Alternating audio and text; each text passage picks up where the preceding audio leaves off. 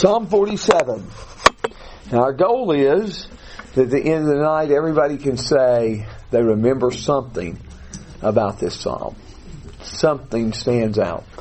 And, uh, but Psalm 47, it says, for the choir director, a psalm of the sons of Korah. Let me ask you, as after we finish reading, what does stand out? Oh, clap your hands, O peoples. Shout to God with the voice of joy. For the Lord Most High is to be feared, a great king over all the earth. He subdues peoples under us and nations under our feet. he chooses our inheritance for us, the glory of Jacob, whom he loves. Selah. God has ascended with a shout, the Lord with the sound of a trumpet. Sing praises to God, sing praises, sing praises to our King, sing praises. For God is the King of all the earth. Sing praises with a skillful psalm. God reigns over the nations. God sits on his holy throne. The princes of the people have assembled themselves as the people of the God of Abraham. The shields of the earth belong to God. He is highly exalted. Okay? What stands out there in Psalm 47? Sing praises. Okay? Sing praises. Sing praises. Uh, particularly, let's notice that when we get to verse 6 uh, because I think verse 6 is, interesting in that regard. But as one writer said, this is a noisy psalm. I think it's a good description. It is a noisy psalm. Clap, you people. Shout to the Lord. Sing praises. It is a loud psalm. And also, as we teach you to look for, to look for God, and I did not count, uh, but one writer stated that in the psalm, God is mentioned 11 times. 11 times in 9 verses, there are references to God. And so, first of all, whatever it teaches is going to teach us something about Him and who He is. What are some reasons we sing praises within this psalm? What are some reasons we lift up His name? He is King. That is affirmed quite frequently in uh, this particular psalm. Uh, in verse 2, the Lord Most High is to be feared, a great King over all the earth. And we'll say more, Lord willing, about that. But the Psalms that emphasize God as King, there's a heavy concentration on Psalms that deal with God as King. Psalms 93, Psalms 95 through 99. Now, there are also some elements of 94. 94 doesn't say God is king, it doesn't say God reigns, but God there is enforcing justice, which ultimately a king does. So I think it ties with this particular idea. And so God as king is one of the key points of the psalm. When we get to verse 2, we'll point out other places where this is used.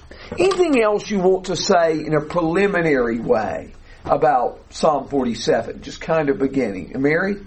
Uh, he subdues our enemies. You have that in verse 3 and then verse 9. He, uh, the shields of the earth belong to him, so he's our protector. Okay, he is our protector and defender and the one who gives victory in conflict. So, yes, very good. Okay, verse 1, or, beginning in the title, of course, the sons of Korah. We've seen that 43 didn't have a title, but all 42 through 49 mentioned the sons of Korah.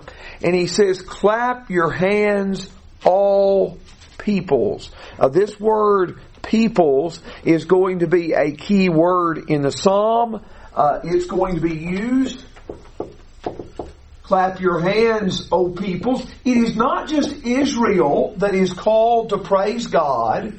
here in this psalm, but it is all peoples in verse 1.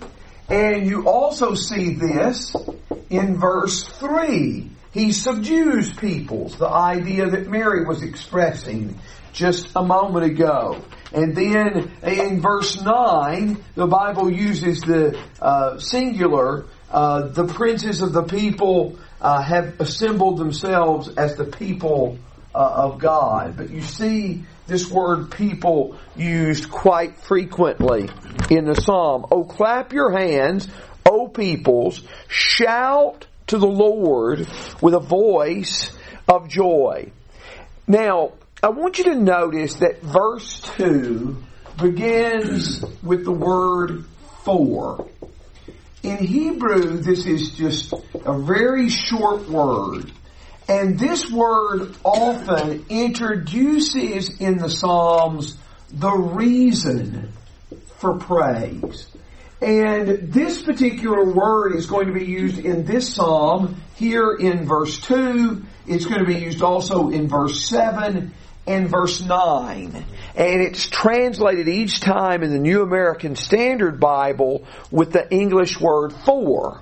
But the point is, verse 1, you're called, we are called, all peoples are called to clap our hands, to shout, to God with joy. And then in verse 2, a reason why. For the Lord is the most high. The Lord most high is a God.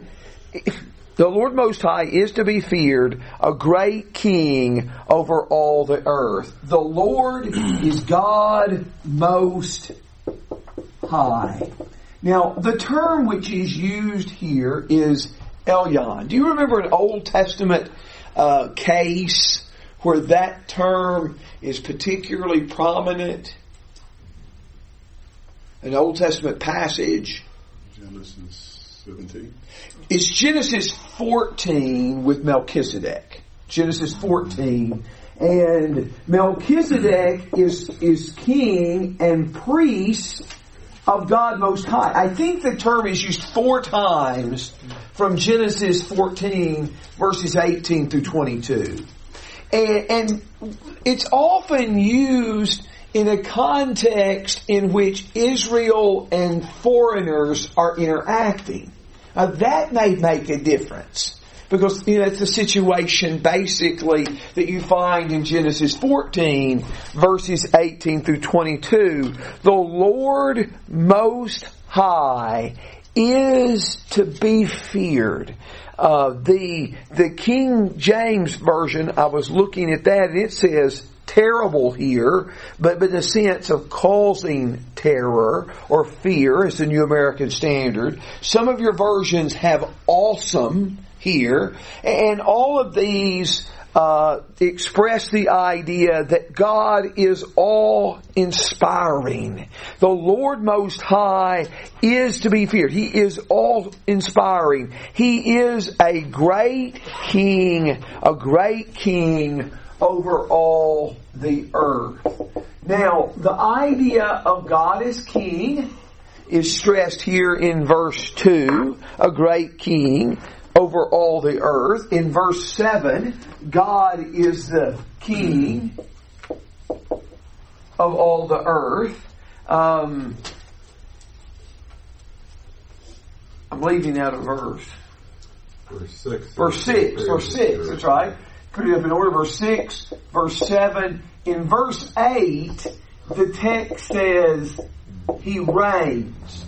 Now, that is the same word simply used as a verb in verse 8. Same word, um, the same Hebrew word translated king is used as a verb and, and says he reigns. To try to stress to try to stress this idea of, of how those Psalms that I wrote on the board, 93 through 99, uh, express a lot of these ideas of, of God as king or God reigning. For example, God reigning.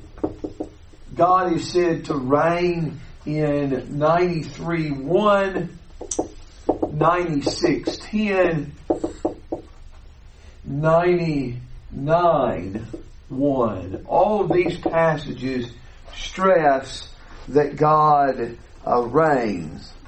And uh, also, these Psalms stress that He is King. In uh, Psalm 95, 1 and 2. No, excuse me, that's, that's another list. Okay, apologize because I'm not seeing that list quickly. Um, I, I want, let's go back to verse 1 just a second. This ties with the idea of God as King. Okay? Shout to God with a loud voice.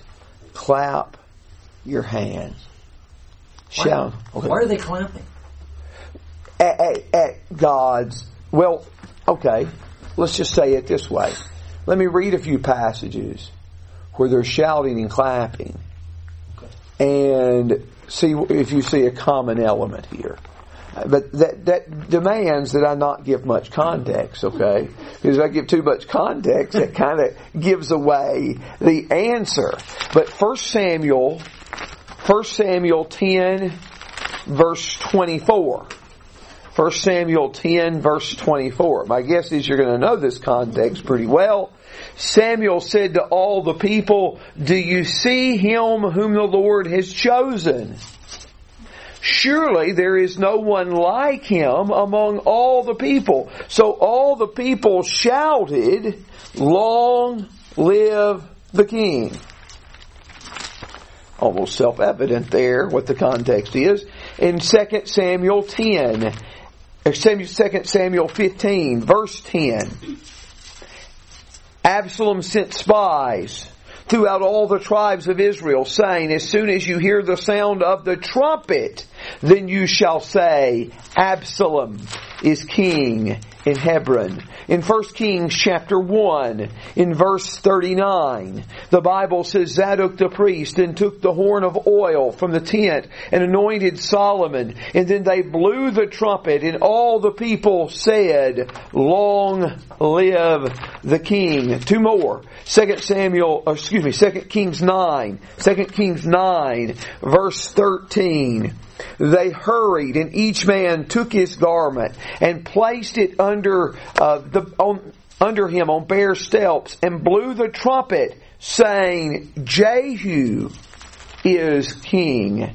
In 2 Samuel 11 verse 12, 2 Samuel 11 verse 12, they brought the king's son out. This is Joash or Jehoash. They put a crown on his head, gave him the testimony. They made him king and anointed him and clapped their hands and said, Long live the king. Okay, John? How many of those references were actually kings? All of them. Okay, you all of them. Samuel yeah, twice. Just, that was that last, the last second, second Okay, it, it, was second. The last reference was Second Kings eleven and twelve. Okay, I'll write them down because you are. I won't tell you something.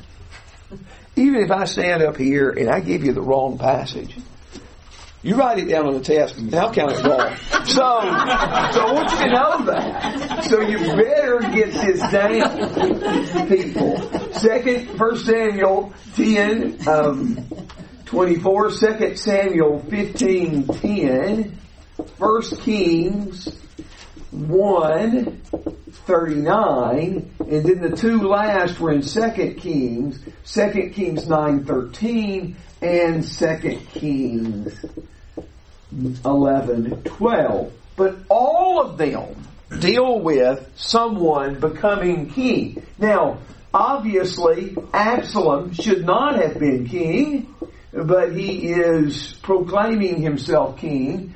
And uh, Solomon in 1 Kings chapter 1 verse 39, 2 Kings 9, Jehu, and then Joash or Jehoash, king of Israel, king of Judah, excuse me. But all of these are kings. And so, what I still miss? the first one. Yeah, that's right. That's right. Samuel was doing the anointing. Saul. Yes. So you would get it wrong on the test. Well, I would get it wrong. I, I would get it wrong as well. I would get it wrong. Yes. So but uh, clapping is just like blowing the trumpet or whatever. In, in, in this particular case, the clapping, the blowing of the trumpet uh, is part of the noisy acclaim as someone comes to the throne. It seems like to me. It seems like that is the stress, David. So it wouldn't be like we do today. One of the greatest things of honor we could do for someone is to clap for them, give them an ovation, especially a standing ovation. Yes. So is that similar to this, or is that kind of different? Uh, you, you- you're saying if we just Would would that have been a normal practice if you were trying to show someone honor to give them an ovation back at that time? I, I don't know. You know, because all we have to go on is here, uh, is a few texts. There are enough references that it was obviously a part of some of these references to a person becoming king, especially this last one in 2 Kings 11, 12. I don't remember how many of the rest mention clapping. So whether that was a general response in that time, I don't know. I, I don't know. I can't find. I can't remember any of any examples of that outside outside of coronations of kings in the Old Testament. And you do have Isaiah 55 verse 12. Was the trees called to clap their hands? I've, got, I've got in my notes Psalm 98, 8, the rivers clap their hands, and that's in the context where he shouts joyfully before the king, the Lord. Yes. Okay. Okay. Thank you. Thank you. Yes. Well, we were listening to Brent Kercheville, and he said this clapping was like uh, giving your your agreement, George like give me a high five on that. That was the note that I had written. I don't know where it came from, but it was not clapping for joy, but clapping in agreement uh, Okay. regarding the Well- relationship with God, a striking of hands. Well, you do see references like that in Proverbs. Yes. You do find, and here are a few. Proverbs 11 and verse 15 does mention the word uh, clapping like that. Um, and you don't always see this in English translations, I will say. But in Proverbs 11 verse 15, this is what the English translation says. He who is a surety for strangers will surely suffer for it. He who hates going surety is safe. I think that's there, he who claps hands Yeah. with. 17, 18, Proverbs 17, 18, a man lacking sense pledges, but it becomes su- and become surety in the presence of his neighbor. And then also 22 verse 26. 22 verse 26, do not be among those who give pledges. So there are places where that is used in the sense of kind of making an agreement, uh, joining with somebody, particularly in those passages, in paying uh, their debts. Now, uh, all these cases, uh, it doesn't seem like that is a good idea of of assuming financial responsibility. But can it have that significance of to be in agreement with someone in such a circumstance? Yes, it can have that. Um, so it can show celebration at the coronation of a king, and it can have that significance of being in agreement with someone. Okay. Any other hard questions Well, that I so can't you brought up peoples in verse 1. Okay. Oh, well, and other verses. Is that intended to be synonymous with like verse 8 where God reigns over nations? Is it is it intended to convey the same idea, peoples or nations? It is in, in Psalm 2.1, it's used in parallelism. Why are the nations in an uproar and the peoples devising a vain thing? It, it, it would make sense to me, yes, that base, there, there might be some slight distinction, but basically those terms seem to be parallel. Yes. Yes, they do. Okay. Um, but I, so I do think all of this, even their response that's called forth in verse 1, is all a picture of God as king and helping us to see him as, as a king. And he is described in verse 2, and this is again 47 verse 2. He's called a great king. When the king of Assyria sends a message to Hezekiah, he says, the great king. He speaks of himself that way. The great king, the king of Assyria, is paralleled, by the way, in 2 Kings 18 and verse 19. And here the Lord introduces himself this way. He is a great king over all the earth. Tomorrow night, Lord willing, in the book of Deuteronomy, uh, for those of you that are in that class, we're going to see that God gave uh, the people of Edom their land. God gave the Moabites their land. God gave the Ammonites their land. God is God of all the earth.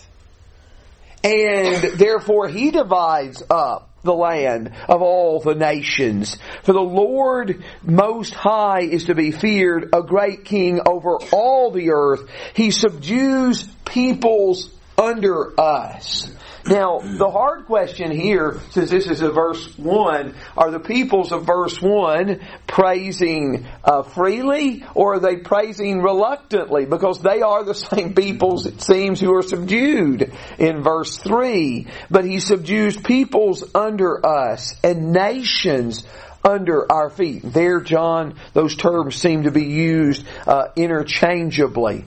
And what you see in the Old Testament, and you had an example of this uh, in Joshua uh, 24, Joshua 10 verse 24, is you find under the feet that sometimes after an enemy was conquered, the five kings of Canaan are brought out and the Israelite soldiers put their feet on their necks. That's a way to show we have completely defeated you, we have completely subjected you, uh, and this is what God does in this particular passage. He subdues peoples under us and nations under our feet.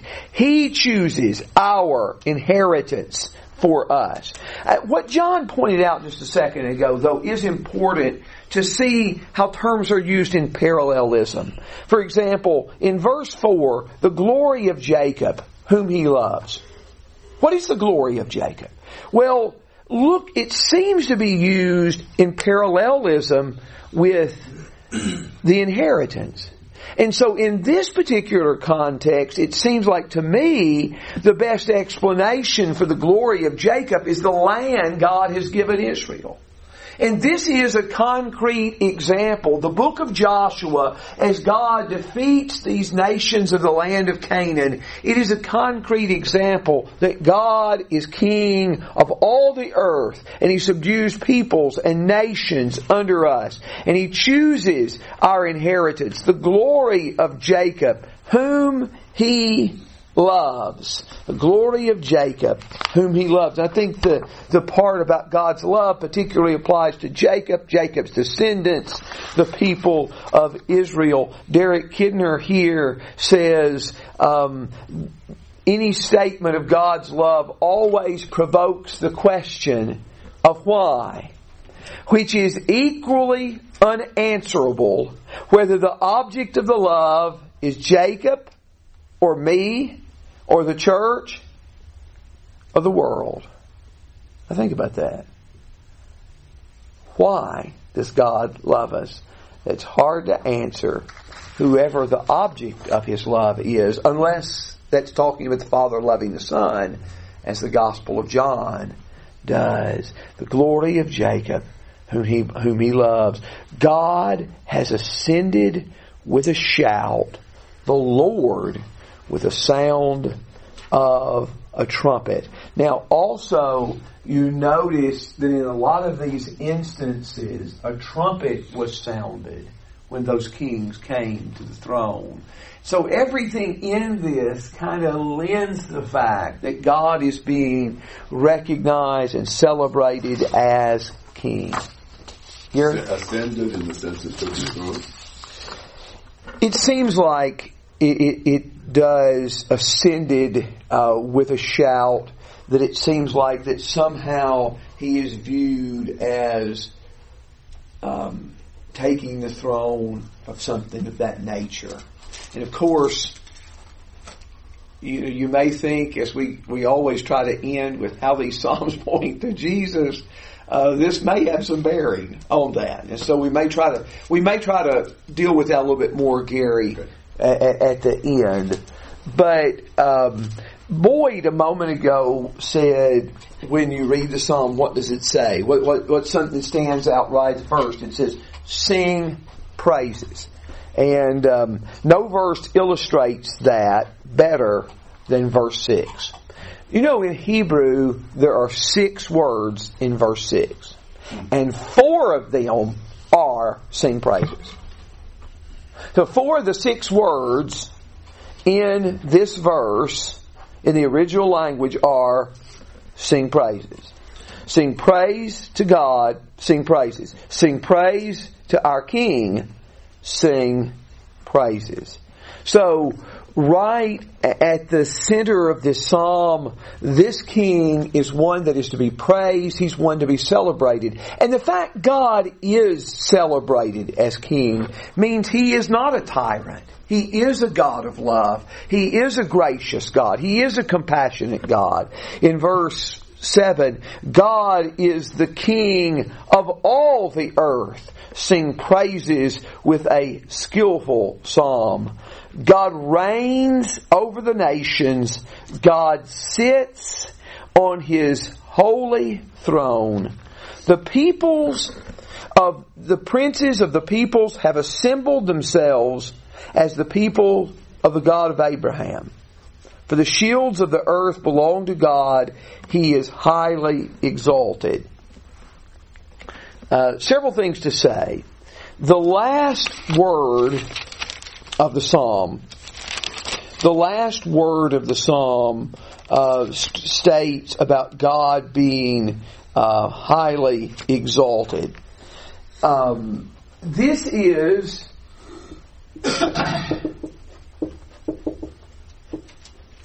this is a different form, Gary, of your same word in 47 5 ascended. And it is also connected to the word uh, in verse 2 most high.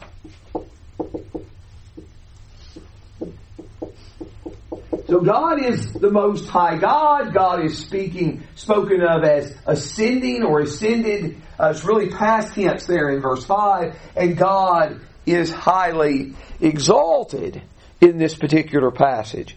Um, and we're, we're kind of, we're starting the back a little bit in verse 9 and working forward. But the Bible says, for the shields of the earth, the shields of the earth belong to God. Now shields can just mean those military weapons we think of as, as shields. But shields can also be used. Let's listen to this passage. This is Psalm 89 verse 18. For our shield belongs to God and our king to the Holy One of Israel. How is the word shield used there? It's parallelism with the term king. And so when it says the shields of the earth belong to God, it may be the weapons the weapons of warfare, which, which we know were mentioned in Psalm 46 as God uh, breaking the bow and cutting the spear in two. But, but it could be too, the kings of the earth belong to God. He is the King of Kings and Lord of Lords. The Old Testament uses that term to refer to, um, for example, the King of Persia was called called himself the King of Kings in Ezra seven. But Jesus is the one who really fits this title. But but in verse nine, one of the things that's real interesting to me is the people of God in this passage seem to encompany seem to encompass the people from all the nations. The princes of the people have assembled themselves as the people of the God of Abraham. Now you remember that in the promises of God to Abraham in Genesis chapter 12, that God emphasizes that in Abraham all nations would be blessed. All nations would be blessed. Here in the book of Psalms, in Psalm 72, in verse 17, may his name endure, may his name increase as long as the sun shines, and let men bless themselves by him. Let all nations call him blessed. Now this is talking about a king of Israel. This is one of the royal psalms. But it talks about all the nations being blessed through the one from the line of David who serves as king. But this is kind of uh, an indication in the Old Testament that ultimately God's promises uh, to Abraham and that God's goal is to encompass all people and all nations among His people. Do you remember when Isaiah says, in the last days, the mountain of the Lord will be established. It's top of the hills. And all nations will flow into it. And they will say, come, let us go to the God of Jacob. Let us teach, let him teach us of his ways and let us walk in his paths. Some have suggested that it may have been it may have been a practice of some of the nations around Israel, if they were on good terms with Israel at the time, to attend some of these feasts in Jerusalem just to, to, to be represented there. You're a representative from this nation who is coming to the temple of God. But Isaiah 2 is talking about more than that. Isaiah 2 is talking about these people who are not going to come simply to see and be seen, but who will be worshiping the Lord. And all nations will bow before Him. And verse 9 seems to paint that same picture. Now, what other questions or thoughts do you have before we kind of pull some things together? Anything? So I had a question. I mean, you, you've been talking about it, but I was questioning why have the why have the princes of the people assembled themselves? Um, is is it, it is is it intended to be some sort of a, a reversal? You know, is it is is it pointing to a, a time of reversal? You know, in, in, in the Tower of Babel, God's God scattered on people. Yes, yes, and now they're coming to His presence to worship. And and and uh, Wilson uh, mentions the Tower of Babel a couple of times and, and uses that kind of language in the NIV application commentary. This is a statement that Derek Kidner made that I thought was good, and he writes little on Psalm 47, two little pages, but as he always seems to do, there's going to be some of those things that are going to be very memorable. He said the innumerable princes and people are to become one people. The innumerable princes and peoples are to become one people. And they will no longer be outsiders, but within the covenant. This is implied in their being called the people of God, of the God of Abraham. It is the abundant fulfillment of the promise of Genesis 12 verse 3. It anticipates what Paul expounds of the inclusion of the Gentiles as Abraham's sons and mentions Romans 4 and Galatians 3.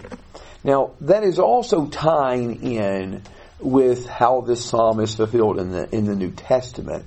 But you remember that Paul makes a point that Abraham believed God and it was counted to him as righteousness. Okay? Really, Romans 4 is all based on that verse. When was that said to Abraham? When he was circumcised? Or when he was uncircumcised? Uncircumcised. Uncircumcised. What are the implications of that? That he is the father of all who believe, who are circumcised Yes. and uncircumcised. He's the father of all who believe regardless of their circumcision state. And to Paul, that reveals that God's intent was always to use Israel as a way to bless all nations and to bring all nations to Him. Galatians 3 does the same kind of thing. Um, Galatians 3 is um, built on um, Genesis 15 verse 6, uh, to some degree preached before the good news to Abraham that in you all nations will be blessed, Genesis 12 verse 3. But before we get to what the Psalm says about Jesus and its fulfillment in the New Testament, what would you say about what this Psalm just teaches us about God? What does it teach us about His nature? What does it teach us about who He is?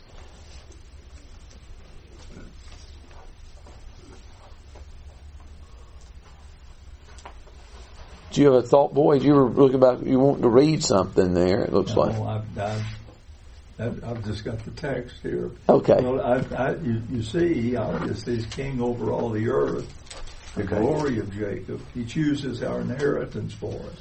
Okay. Okay. Supreme. Okay. He's he's overall. Now, is it easy for us to just say, "Oh yeah, we we, we already know that"?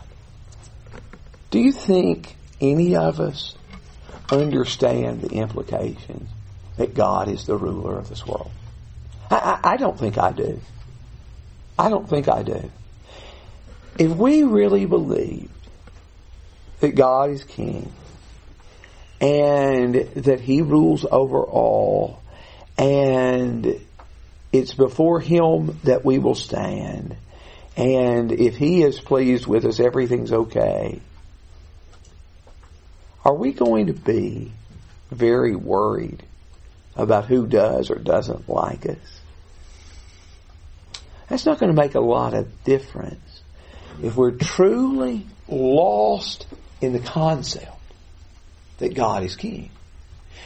And I feel like when I say something like that, I should always say, the Lord I believe, help my unbelief. I believe it, but I'm not there yet as far as recognizing the impact of that, David. We let ourselves get upset by things that happen in the world, and they can be things that are, you know, bad and, you know, and are upsetting, but we, I think we tend not to think about, well, God is really in control. Yes. Uh, case in point, what's going on in Ukraine. Yes. Uh, you know, we get really upset by Yeah. the, the reports that we hear and innocent people being killed and Yes. tortured and all that. Uh, and we don't understand why. But we do need to understand God is ultimately in control and He will cause to happen what He deems is best. Yes. And and I know you're in agreement with this fact. Um, not presenting this as if I'm the only one who's figured this out. I understand totally what you're saying, and yet I still think that seems like a long way away from our world to some degree. You know, we're a lot safer with the battle in Ukraine than we would be if it was around this area. And and uh, but and while we ought to be we ought to be outraged by injustice, we have to realize that we believe one day injustices will be set straight and that what's happening here, as painful as it is for some, and as triumphant as some are seeming to be who are wicked, God is going to reverse that in such a way that this moment is not going to be the significant moment. And um, may God, but God help us all to realize that. But you're right. And and sometimes, David, I was thinking too when you were saying that it's not just the big things that throw us off. It is, as one person made an observation on Facebook one day that, that I thought was profound. He says it just takes a trifle to to make us delirious sometimes with happiness because it just takes a trifle to upset us. And um, and I knew that because that day I had been delirious over um, a recruit that had signed with my school. But anyway, so it was somewhat a rebuke. Wasn't even meaning to be. Uh, but um, but but it teaches us that God is king and God is worthy of our praise and worthy of our focus and God deserves our attention. Now let's let's look at how Psalm 47 finds fulfillment in Jesus. Now, the most obvious way is very clear. Obviously, Jesus is going to fulfill Psalm 47. How? King. He's king. Jesus is king. He is proclaimed king in Matthew 2 verse 2, originally in the book of Matthew by Gentiles.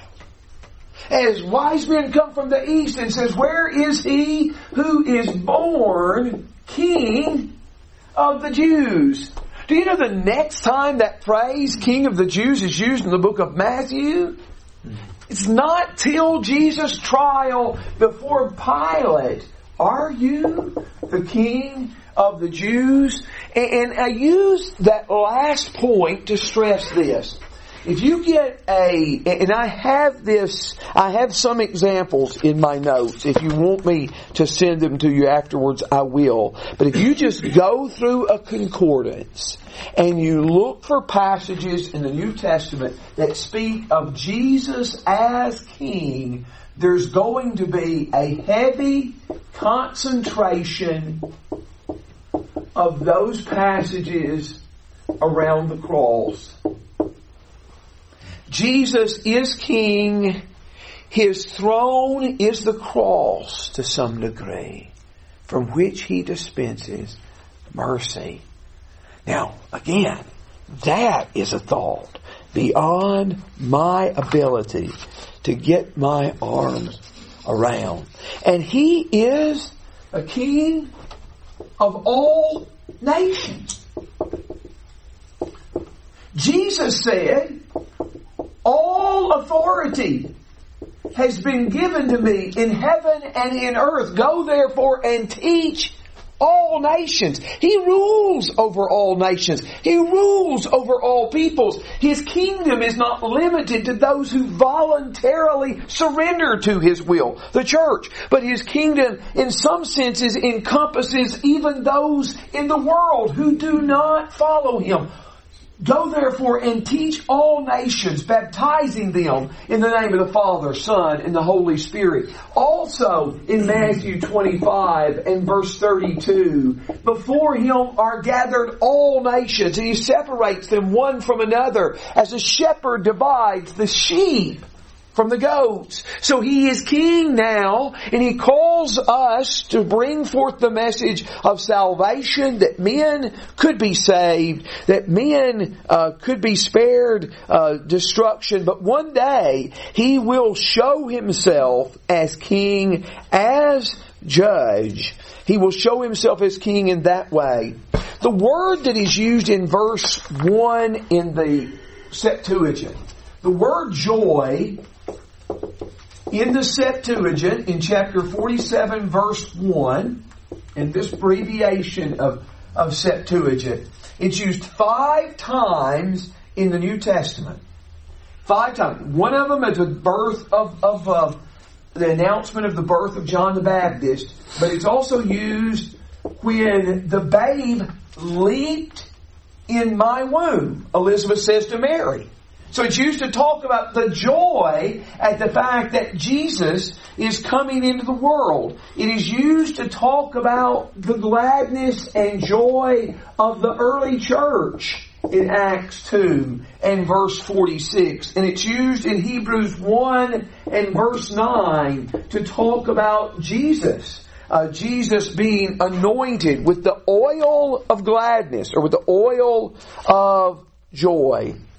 Now, Gary had asked earlier about the word ascended, and this particular word in 47, verse 5, the word that's used in the Greek translation is used of the ascension of Christ in uh, John 20 and verse 17, twice in John 20 verse 17, then in Acts 3 verse 24, for uh, David did not ascend into heaven, but Christ ascended into heaven. He quotes Psalm 110 verse 1 and also Ephesians 4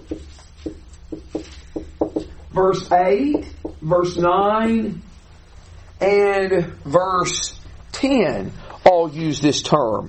Now, among those who have in in um, churches that they'll have a liturgy that they'll read every year at a particular time on the day uh, that they believe is the day of ascension, they read Psalm 47.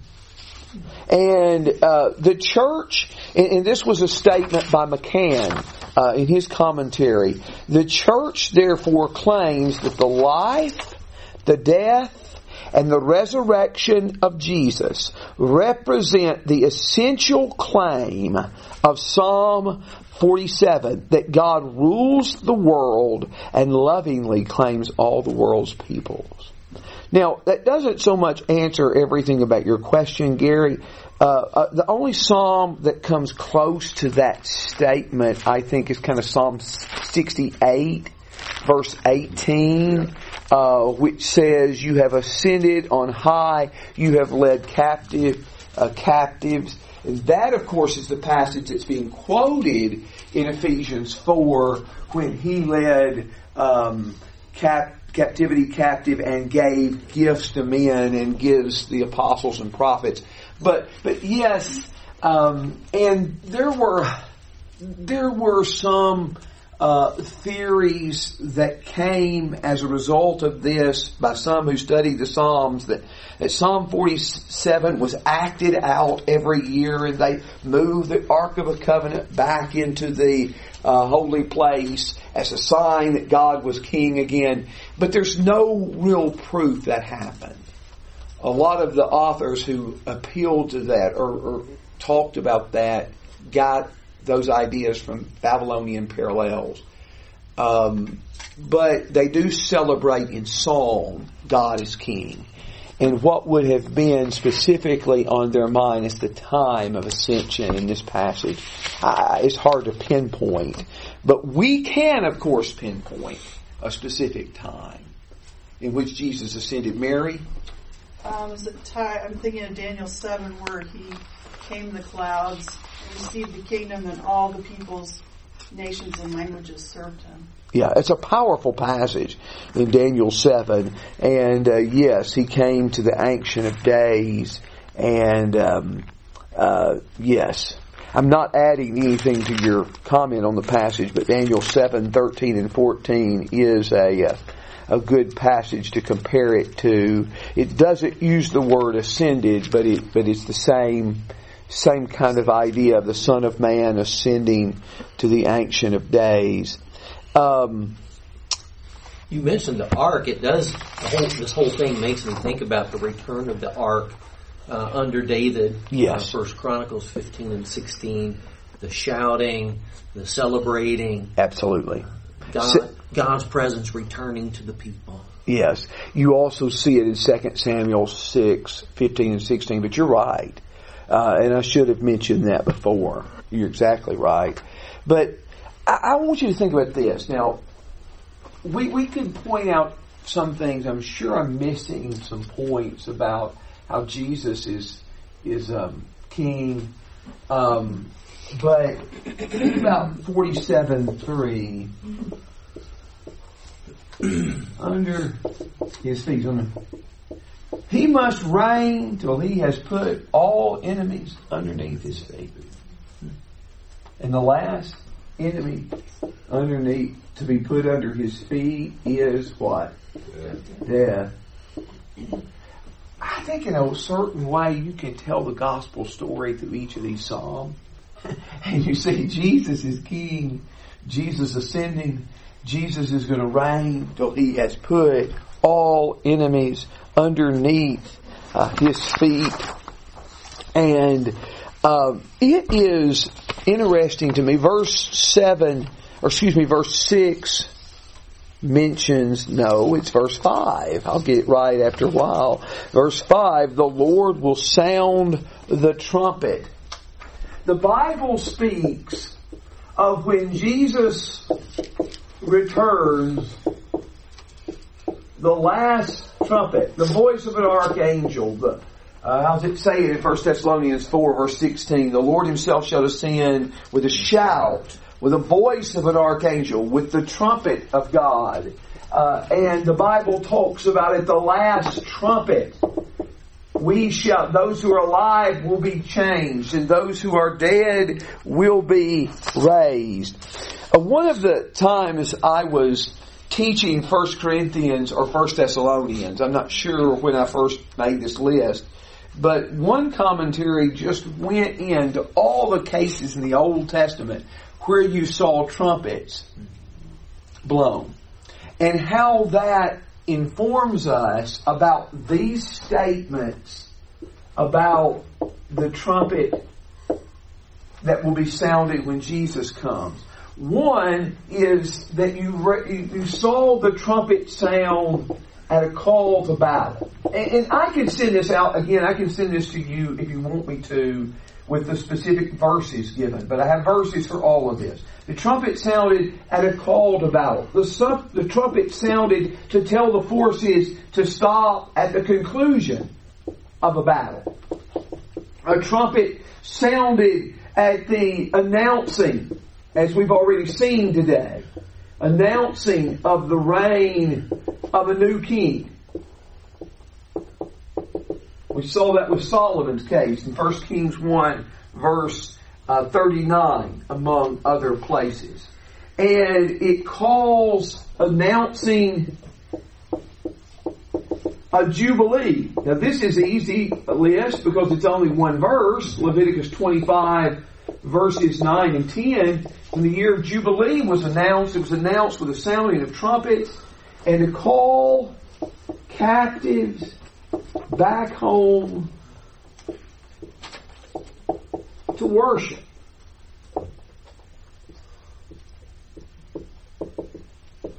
Now, how many of those do you think inform us a little bit about the second coming? I don't think of the second coming so much as being a called battle, but kind of a conclusion of a battle. Battle is over, and the victory is won, and a new king. He's always been king, but now everybody knows it. And all that the Jubilee was meant to represent, it points to the forgiveness of Christ, but it points to that grand time of final Jubilee. And all God's people who have been scattered be called back to worship. But I'll be, again, I'll be glad to send any of these things if if you want them. But all of this may be involved in the sounding of the trumpet. What what other things did you see that we should have mentioned? Do you have something, Gary? You, anybody else? Don't don't you don't need to look like y'all have a thought. Because it may just call on you, you know, they say. If the person's deep in thought. Everybody trying to look thoughtless now. How do you work? I don't know. I don't know. I, Christy's told me I do sometimes. So, any anything else? Um, it is interesting to me too that this psalm about God as King, it's it's between two themes, two psalms that talk about God's city. And again, there's got to be some significance to that, though I'm not sure what it is. On Psalm 48 next week, we plan to talk about the city of God. Um, and we, we plan to talk about that concept of a city. It may take us, it may take us a separate lesson. If, if so, we'll do it after this to just talk about that concept of the city of God throughout Scripture. And uh, so we may have a additional lesson that may we may cover between 48 and 49 if we don't think we can compress it all into one. But a lot of my ideas, I have to acknowledge, I got from Phil Roberts. But um, who built the first city in the Bible? Ever thought about that? Cain. Cain. Probably a bad sign. You know, you think. Um, so, but that's just to see the idea generally associated with cities, and then to see the idea of a city of God. It, can be a powerful, can be a powerful concept. But anyway, thank you, thank you so much for for being here. Um, would you want to lead us in closing prayer, Andrew? Okay. Let's pray. Dear God, thank you for letting us uh, come together and uh, learn more about you and study your word and help us all to have learned something and help us all to uh, be safe as we go home and uh, help us not to leave you here and help us to let our light shine and share the gospel. In Jesus' name, amen. Amen. Amen. John's going to lead us a song. Does anybody not have a uh, song that needs one?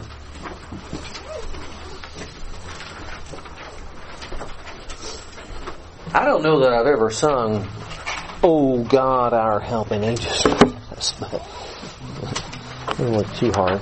Um, let's look at the words together. Uh, all peoples, clap your hands for joy to God in triumphant shout, in triumph shout, for awesome is the Lord, most high, great King, the earth throughout.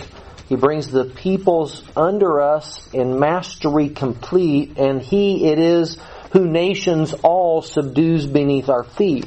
The land of our inheritance He chooses out for us, and He to us the glory gives of Jacob, whom He loves. God has ascended with a shout, the Lord with trumpeting. Sing praises unto God, sing praise, sing praises to our King. For God is King of all the earth. Sing praise with skillfulness. God rules the nations. God sits on his throne of holiness. Assemble, men of Abram's God.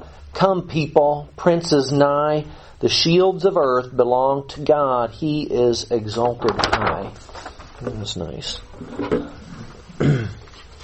uh,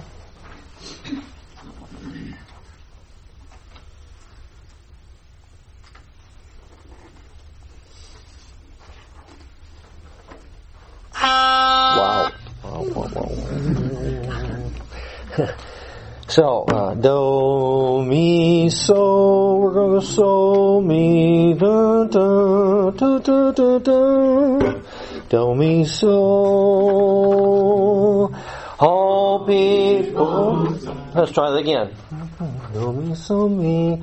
All peoples clap your hands for joy to God in triumph shout.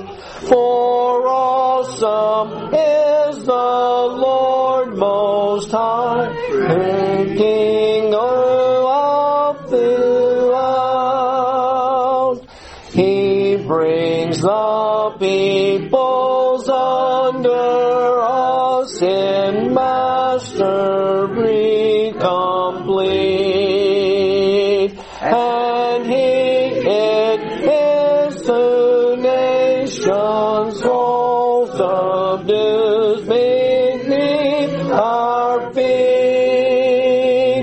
The land of our inheritance. He chooses out for